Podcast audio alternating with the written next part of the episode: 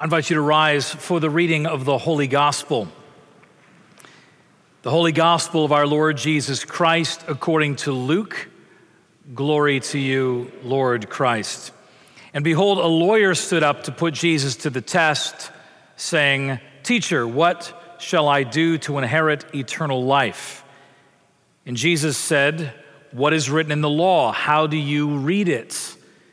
And the man said, You shall love the Lord your God with all your heart, soul, mind, and strength, and you shall love your neighbor as yourself. And Jesus said, You've answered correctly. Do this, and you will live. But the man, desiring to justify himself, said, And who is my neighbor? And Jesus replied, saying, There was a man going down from Jerusalem to Jericho who fell among robbers who stripped him and beat him and departed, leaving him half dead. And by chance, a priest was coming down that same road, and when he saw the man, passed by on the other side. So likewise, a Levite came and saw the man and passed by on the other side.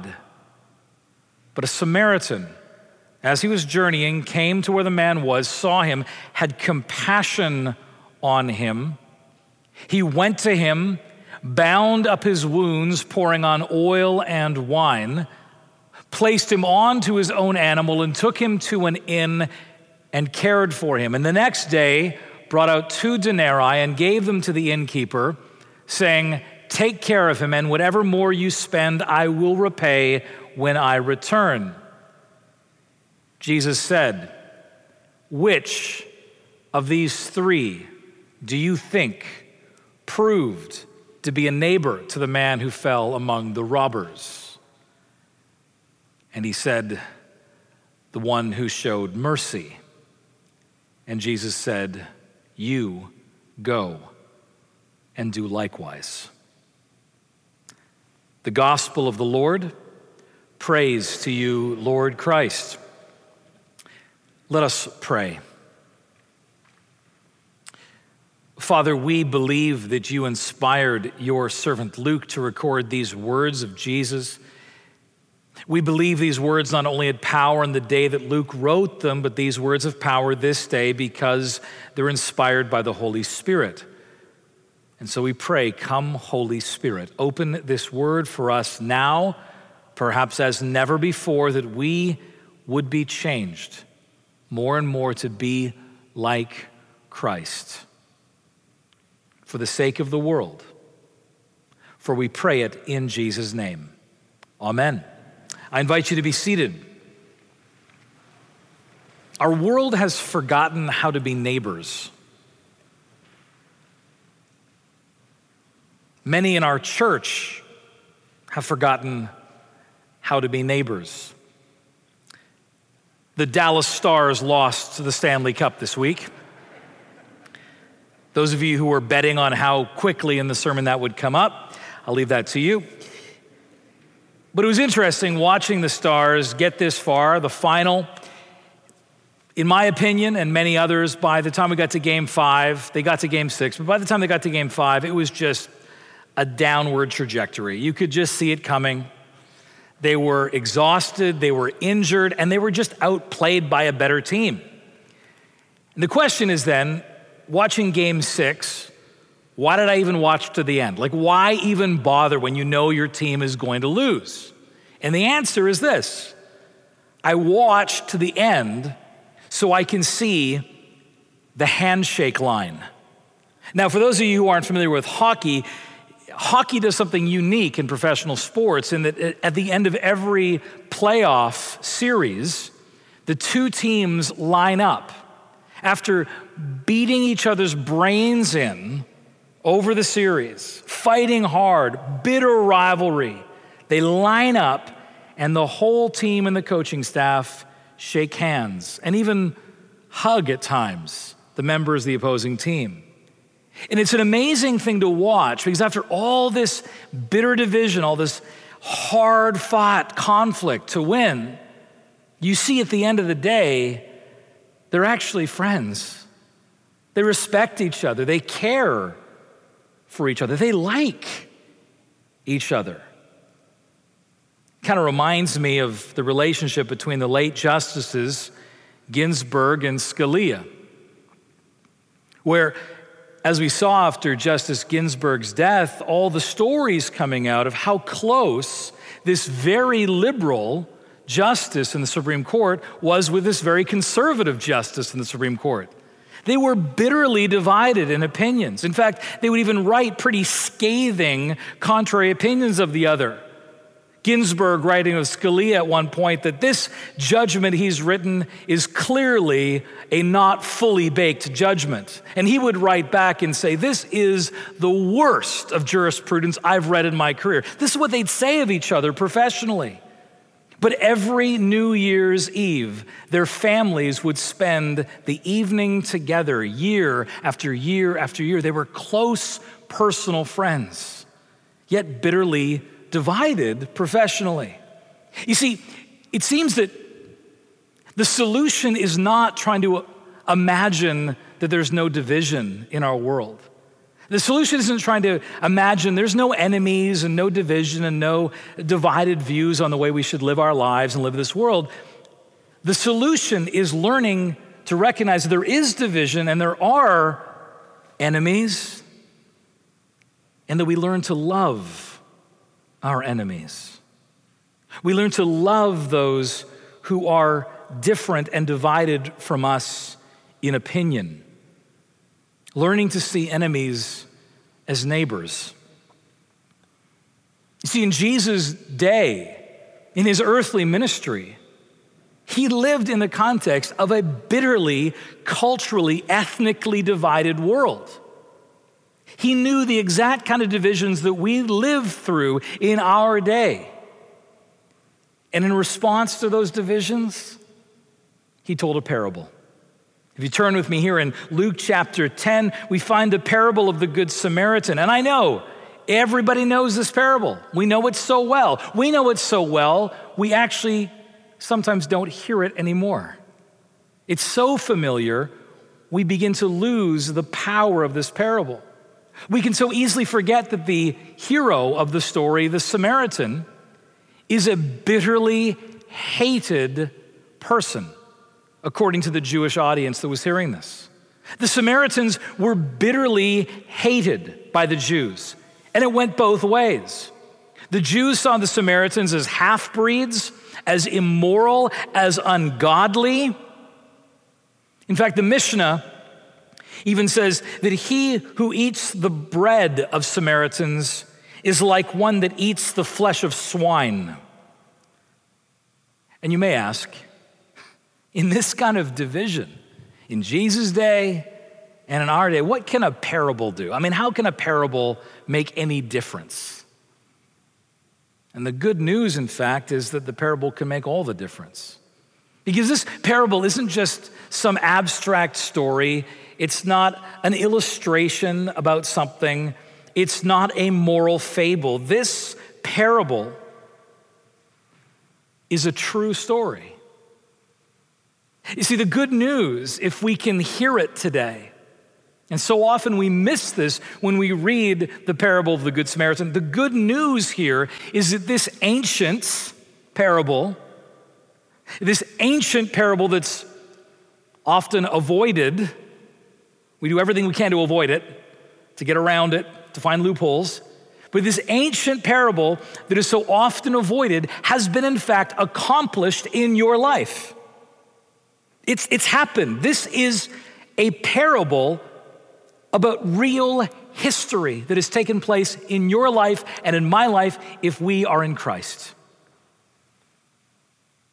See, it begins by looking at the fact that this is an ancient parable. We have to recognize that this teaching is not new. This is not a New Testament, exclusively New Testament teaching. This is ancient Torah teaching. Verse 25. The lawyer, who, by the way, is not a lawyer like we think of today, a lawyer is a scholar of the law of God. This is a Bible teacher. This is a Bible professor that is getting up to ask Jesus a question, but we're told that he does it to put Jesus to the test. He's trying to trap Jesus.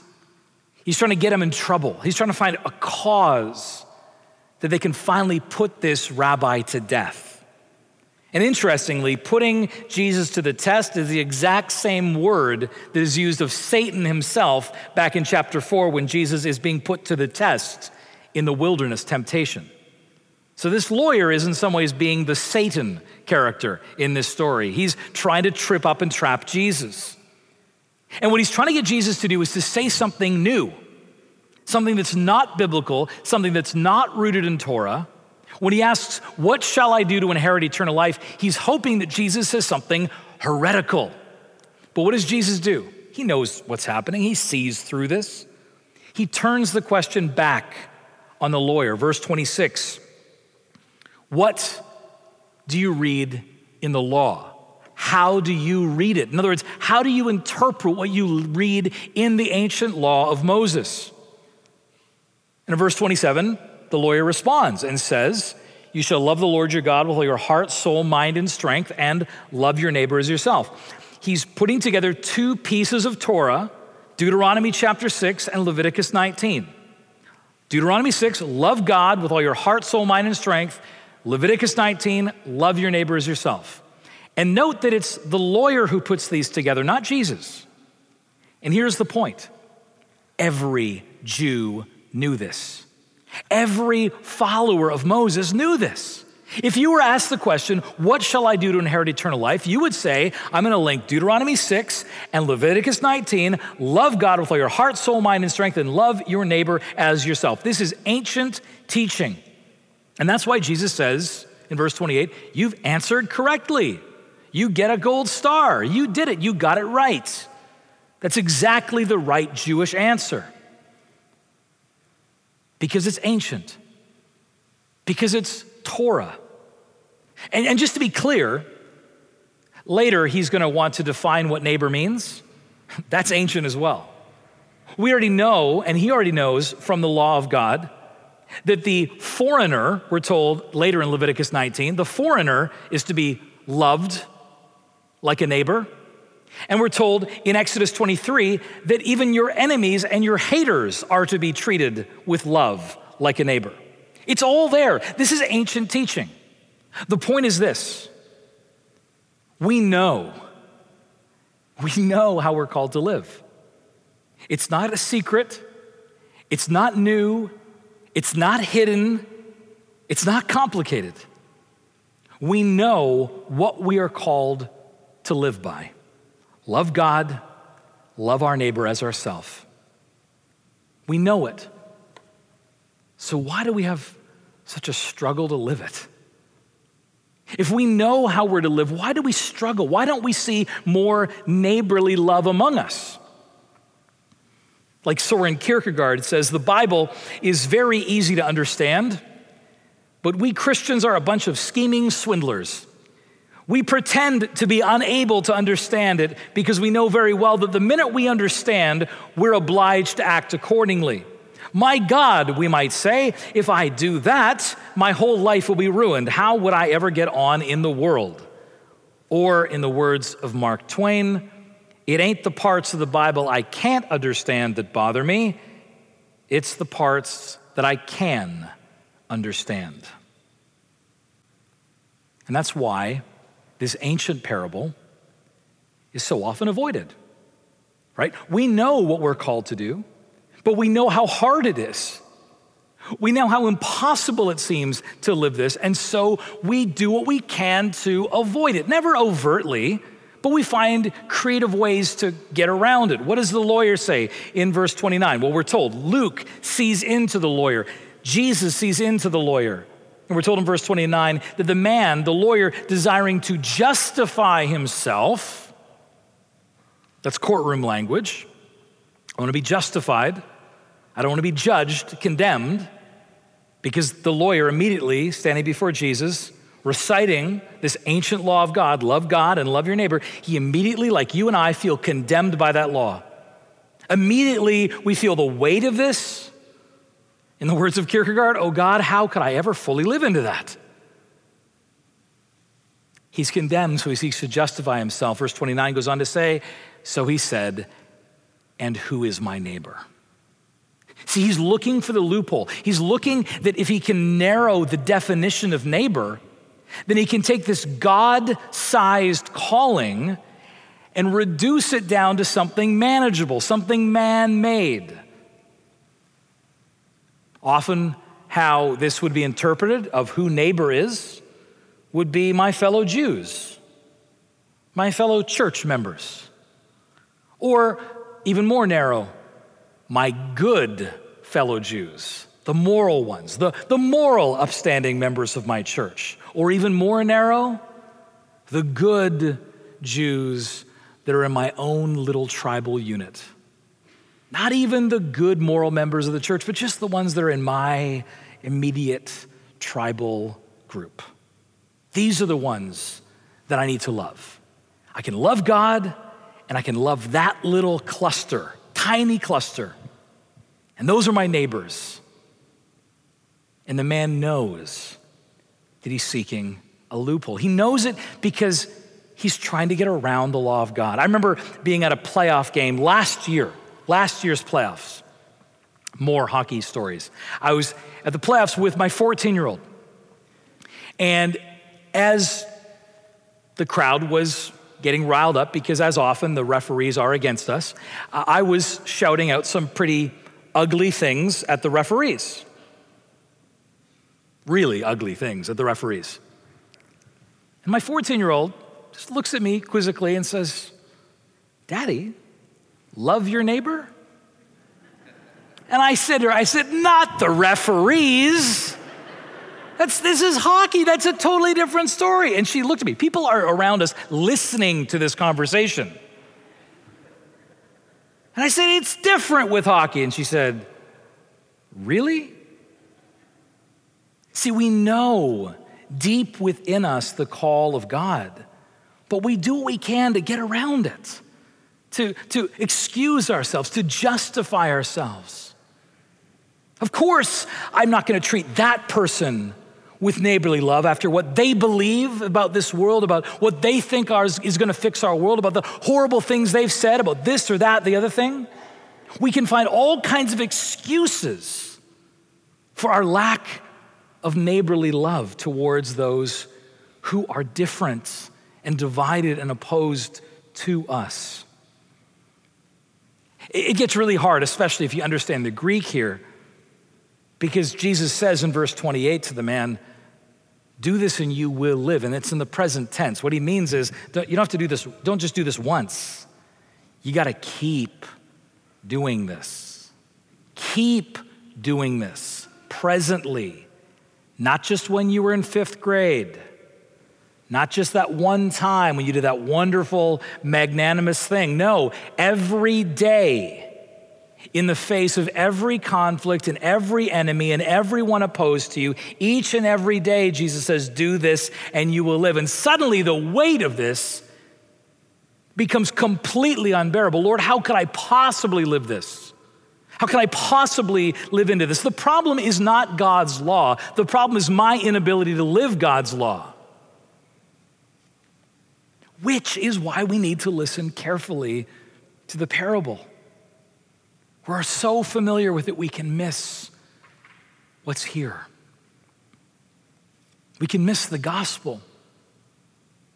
Because here's the good news that this ancient parable that we work so hard to try and avoid has already been, been accomplished in your life and in my life if we're in Christ.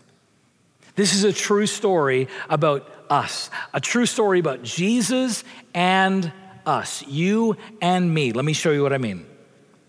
You've got to read this parable in the context of the whole of Luke's gospel. You can't read this just in a vacuum, just by itself. Oh, a nice little, you know, Aesop's fable story, a nice little moral tale from Jesus, little parable, little illustration. No, you've got to read this parable in the context of the whole of Luke's gospel.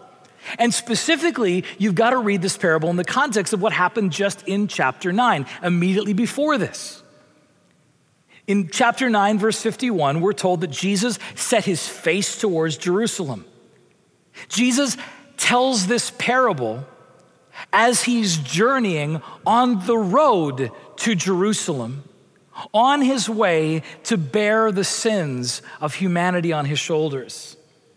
As he is walking towards Calvary, he tells this parable.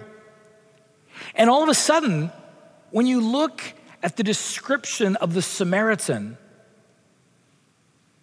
who does this sound like? When you read in the context of Luke's gospel, if he's on his way to Jerusalem to bear the sins of humanity. Who does the Samaritan sound like? Listen to these words. Verse 33. As the Samaritan journeyed and came to where the man was and saw him, he had compassion on him. And he went to him and bound up his wounds, pouring on oil and wine, and lifted him on to his animal, and took him to the inn and cared for him. And the next day took out two denarii and said to the innkeeper, Take care of him, and whatever more you spend, I will repay when I return. Who does this sound like other than Jesus himself? When you read this in the context of the whole of Scripture, you realize there is no one who is truly like this but Jesus. This is describing the Lord Himself. And if it's Jesus walking on that Jerusalem road, who's the half dead man that he finds on the side of the road? He finds you and he finds me lying half dead on the road, and to us he comes and heals us. What do these words from Romans 5 mean? While we were enemies of God, we were reconciled through Christ. What do these words from Ephesians chapter 2 verse 4 mean? We were dead in our trespasses and sin. But God, who is rich in mercy, because of the great love with which He loved us, made us alive again in Christ. By grace, you have been saved. You see, suddenly we begin to read this parable when we read it in the context of the whole of the gospel, just like the early church fathers, just like Augustine and Origen and those others who would allegorically interpret these parables. Here are these words from Ambrose. Ambrose says this He says, Robbers left you half dead on the side of the road. But you have been found lying there by the kindly Samaritan who is Christ. Wine and oil have been poured on you. You've been brought to the inn. You're being cured in the church. This is not some abstract story, some moral fable. The parable of the Good Samaritan is a story of what Jesus Christ has done for you if you have come to him in faith. This story has been accomplished and lived out in your life. This has taken place. You, if you're in Christ, this is your parable, your story. And let's just be clear it needs to be completed, it needs to be accomplished, because if this isn't accomplished, if this is some moral dictum, if this is some requirement from God, then verse 37 will sound horrifying. When Jesus says, You go and do likewise, we'll say, I surrender. I can't do this every day on my own power. How could I do this? It's condemnation, it's burden if it's on me. See, every other religion and ideology will tell you that if you want to reach a place of security and salvation and justification before whatever your definition of God is. You need to go on some massive quest, some heroic feat, climb to some moral height, and then you will have accomplished a sense of wholeness as a human being. But only Jesus is the one who comes and says, I know you can't climb up the mountain. I know that you can't heal your own wounds, so I will come and do it for you. Suddenly, verse 37, if this story is accomplished in our lives, becomes not a burden. But when Jesus says, You go do likewise, it's simply us learning to respond to his love. This has been done for you. So go and respond. Live in freedom, not as some moral requirement, but in response to what has already happened for you in your life. This is your story accomplished. We love because he first loved us. Freely you have been given, freely give. Like many, I grew up with Mr. Rogers and Mr. Rogers' neighborhood. I remember as I got a bit older, I thought it was rather childish, the won't you be my neighbor? But I remember getting to seminary and starting to study scripture seriously. And then I learned that Fred Rogers was, in fact, as many of you might know, a ordained Presbyterian minister. His television show, Mr. Rogers' Neighborhood, was his ministry. It was the medium by which he decided to take the gospel to children in our world and to take the gospel to their families, to teach what it means to be a neighbor. And it wasn't childish and it wasn't simple, it was profound. 1969. 1969. Fred Rogers, white Mr. Rogers, sits in his television backyard with his feet in the swimming pool, and as the black Officer Clemmons walks along, invites him to take off his shoes and cool his feet with him in that same little pool. Fred and Officer Clemmons washing their feet in 1969. Don't tell me that's not a foot washing moment.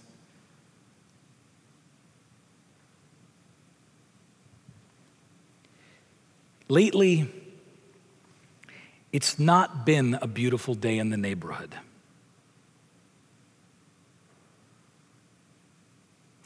but it can be if the church would only remember herself.